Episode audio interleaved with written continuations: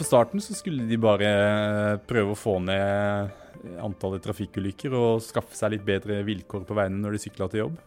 Og så viste det seg etter noen år at de hadde fått med seg hele befolkningen pluss alle politikerne og transformert hele Nederland. Hvorfor er Nederland verdens ledende sykkelnasjon? Om en besøker Amsterdam, kan det nesten virke som om nederlenderne er genetisk predisponert for å, å sitte på sykkelseter, og at tohjulingene alltid har regjert i gatene. Sånn er det ikke. Marius Lien, journalist her i Morgenbladet, har reist til lavlandene. Der traff han menneskene som gjennom en aktiv politisk kamp fra 70-tallet og frem til i dag gjorde at sykkelen vant over bilen. Dette er Morgenbladets podkast. Her kan du hver fredag høre samtaler med journalistene våre om historiene de har skrevet, og du kan få andre aktuelle intervjuer. Jeg heter Askild Matre Aasar. Hei, Marius. Hei. Hvilken rolle har egentlig sykkelen spilt i, i Nederland tidligere, altså før andre verdenskrig f.eks.? Hvilken type sykkelnasjon var Nederland da? På den tida så var vel ikke Nederland så veldig forskjellig fra andre land, tror jeg. Eh, da var jo ikke bilen eh, det store transportmiddelet for eh, folk flest her i Vesten. Sykkelen var kjempeviktig i Nederland, men det var den også i England, Tyskland, Norge, Bilen, eh, bilen, var ikke så mye til stede da. Eh, det var sykkelen som prega bybildet. 20-30-tallet så var det sykler overalt i de store byene. Og Da krigen kom, så var det enda mer sykler, for da var det jo eh, bensinrasjonering og sånt noe, så da kunne ikke de få som hadde bil, kjøre bil. Så da var det enda mer sykkelbruk. Mye i Nederland, men ikke så utrolig forskjellig fra resten av eh, Vesten. Ja, Så de har en, en liten fordel, men ikke, ikke, nødvendigvis en så veldig stor fordel. Men så skjer det noe etter, etter andre verdenskrig.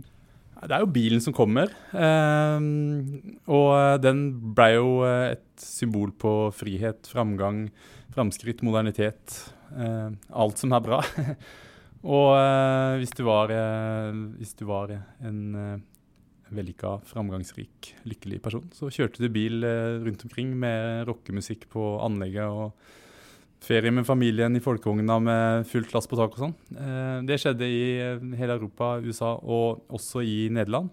Ja, men så, så skjer det noe som er annerledes i, i, Nederland enn de andre stedene. For vi alle kjenner jo til den der bilismen, som, som jo er det vi, vi, fortsatt lever i i dag. Men så skjer det et eller annet som, som endrer retninga på hvor Nederland egentlig går. Hva, hva, er det egentlig som skjer helt konkret? Ja, Det var jo på 70-tallet at, eh, at, nederlenderne begynte å få øynene opp for at noe var i ferd med å skje. Eh, for som du sa, de har en, kanskje en viss predisponering for eh, sykkel. De har jo det er jo et flatt land, og uh, det er ikke så veldig kaldt der.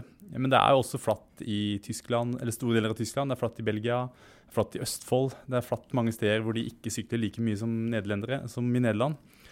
Og uh, det de gjorde på 70-tallet, eller det som skjedde på 70-tallet, var at uh, bilene tok over byene, og det var veldig mye trafikkulykker. Periode så var det på, I første halvdel av 70-tallet så var det 3500 dødsfall årlig, og 700-800 av de var barn som ble drept i trafikken.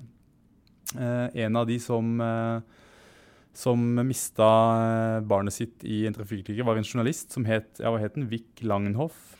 Og han skrev da en kommentar som het 'Stopp barnemordene' i en avis. Og det, ble, det ga startskuddet til en, først en debatt der eh, ja, de begynte å snakke om hvordan de kunne få ned antall drepte i trafikken. Fornuftig debatt å ta.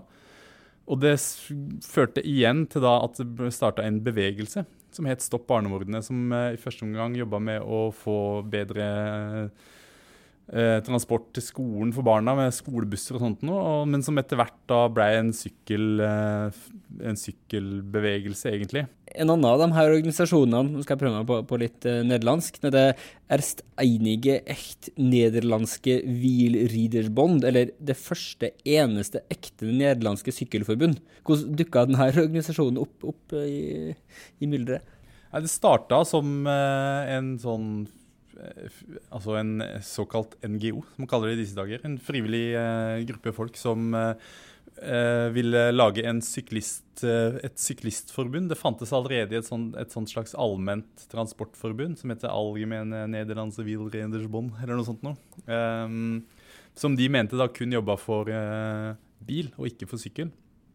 Og eh, den, eh, altså den eh, eneste første ekte nye nederlandske sykkel, syklistforbundet, de eh, ble også en del av samme, samme bevegelsen som Stopp barnemordene. Og eh, begge de bevegelsene fikk raskt litt offentlig støtte. Og de fikk veldig mye altså offentlig økonomisk støtte av staten, og de fikk også veldig brei støtte i opinionen. Eh, så eh, de fikk, eh, det ble halvoffentlige organisasjoner. De kunne ansette folk som kunne jobbe fulltid med å promotere sykling. Og eh, de fikk igjen da begynte å legge press på lokale myndigheter, altså bystyremyndigheter. Og så begynte da på en måte snøballen å rulle. En av de her litt mer sånn folkelige aksjonene som, som virkelig eh, begynte å gro etter hvert, var jo det som, som leda frem til, til den bysykkelideen som alle europeiske byer med respekt for seg sjøl nå har. Hvordan starta akkurat det konseptet? Ja, det var egentlig før det her, faktisk. Det var i 1965, ti år før eh, den, eh, det nye nederlandske sykkelforbundet ble skapt. Da var det en sånn anarkist, eller ikke anarkist, men en hva skal man kalle det, frihetsgruppering eller noe sånt, som kalte seg Provo. Eh, som eh, gjorde forskjellige ting, kunstneriske som politiske. Eh, og en av, de, en av personene som leda den bevegelsen, starta en sånn hvit sykkel Et sånt hvit, hvit sykkelprosjekt som rett og slett gikk ut på at de skulle male sykler hvite og bare sette de forskjellige steder i Amsterdam. Så kunne hvem som helst plukke den opp, sykle den fra A til B og sette den fra seg igjen til neste person kunne bruke den. Og det regnes som første sykkeldelingsprosjekt i verden. Og det er jo noe alle andre gjør i dag, bortsett fra at man må betale 80 kroner og sette et kort i en maskin eller noe sånt noe. Men eh, det er også et tegn på at nederlenderne alltid har vært i front når det gjelder å tenke kreativt og groupt på hvordan sykkelen kan brukes i bybildet. Så det, jo, en, det er jo en genial idé. Eh, og det er jo også veldig stilig at de bare gjorde det. Nå, vi, nå, får vi tak i ja, Jeg vil jo anta at de kjøpte de. Nå kjøper vi mange sykler, maler de hvite og plasserer de rundt i Amsterdam, så kan man bare bruke de du har jo vært rundt i, i hele Nederland og du har jo møtt mange av de folkene som var ganske viktige i den bevegelsen her som, som nå har forma Nederland ganske, ganske grundig. Hvilken type folk var det egentlig du, du møtte? Ja, er jo, nå er det jo i 60-åra. Det er jo tilfredse folk. Eh, som, de sykler jo hver dag fortsatt, og det blir man jo blid av. Og de har jo i tillegg eh, de er jo i tillegg de er på en måte vinnerne. For de har jo klart å endre Nederland og gjøre det til et foregangsland i verden. Det er ingen land i verden hvor det sykles så mye som i Nederland. I hvert fall ikke i Vesten. På starten så skulle de bare prøve å få ned antallet trafikkulykker og skaffe seg litt bedre vilkår på veiene når de sykla til jobb.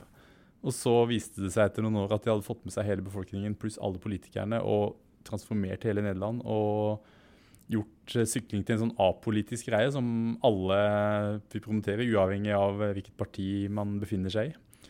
Så de var jo eh, ja, hva skal jeg si, mildt hoderystende over hva de hadde fått til, egentlig. En revolusjon som skjedde uten at det var det som var planen. Ja, for Frem gjennom 80- og 90-tallet så, så kjempa jo de her folkene gjennom med, med, veldig bred støtte. da. Noen veldig konkrete og radikale sånne byplangrep som endra hele logikken i hvordan den nederlandske byene fungerte. Um, det kan du lese mer om i, i, teksten til Marius, som du finner både på nett og, og på papir. Men du har jo sykla mye rundt i de her nederlandske byene i forbindelse med denne saken. Hva var det som overraska deg mest når du beveget deg rundt på to hjul? Eh, det som jeg kanskje merka, var at eh, i hvert fall i de mindre byene som Den Boss og eh, Groningen, Groningen at jeg følte meg veldig fri, egentlig. Bare å tråkke på.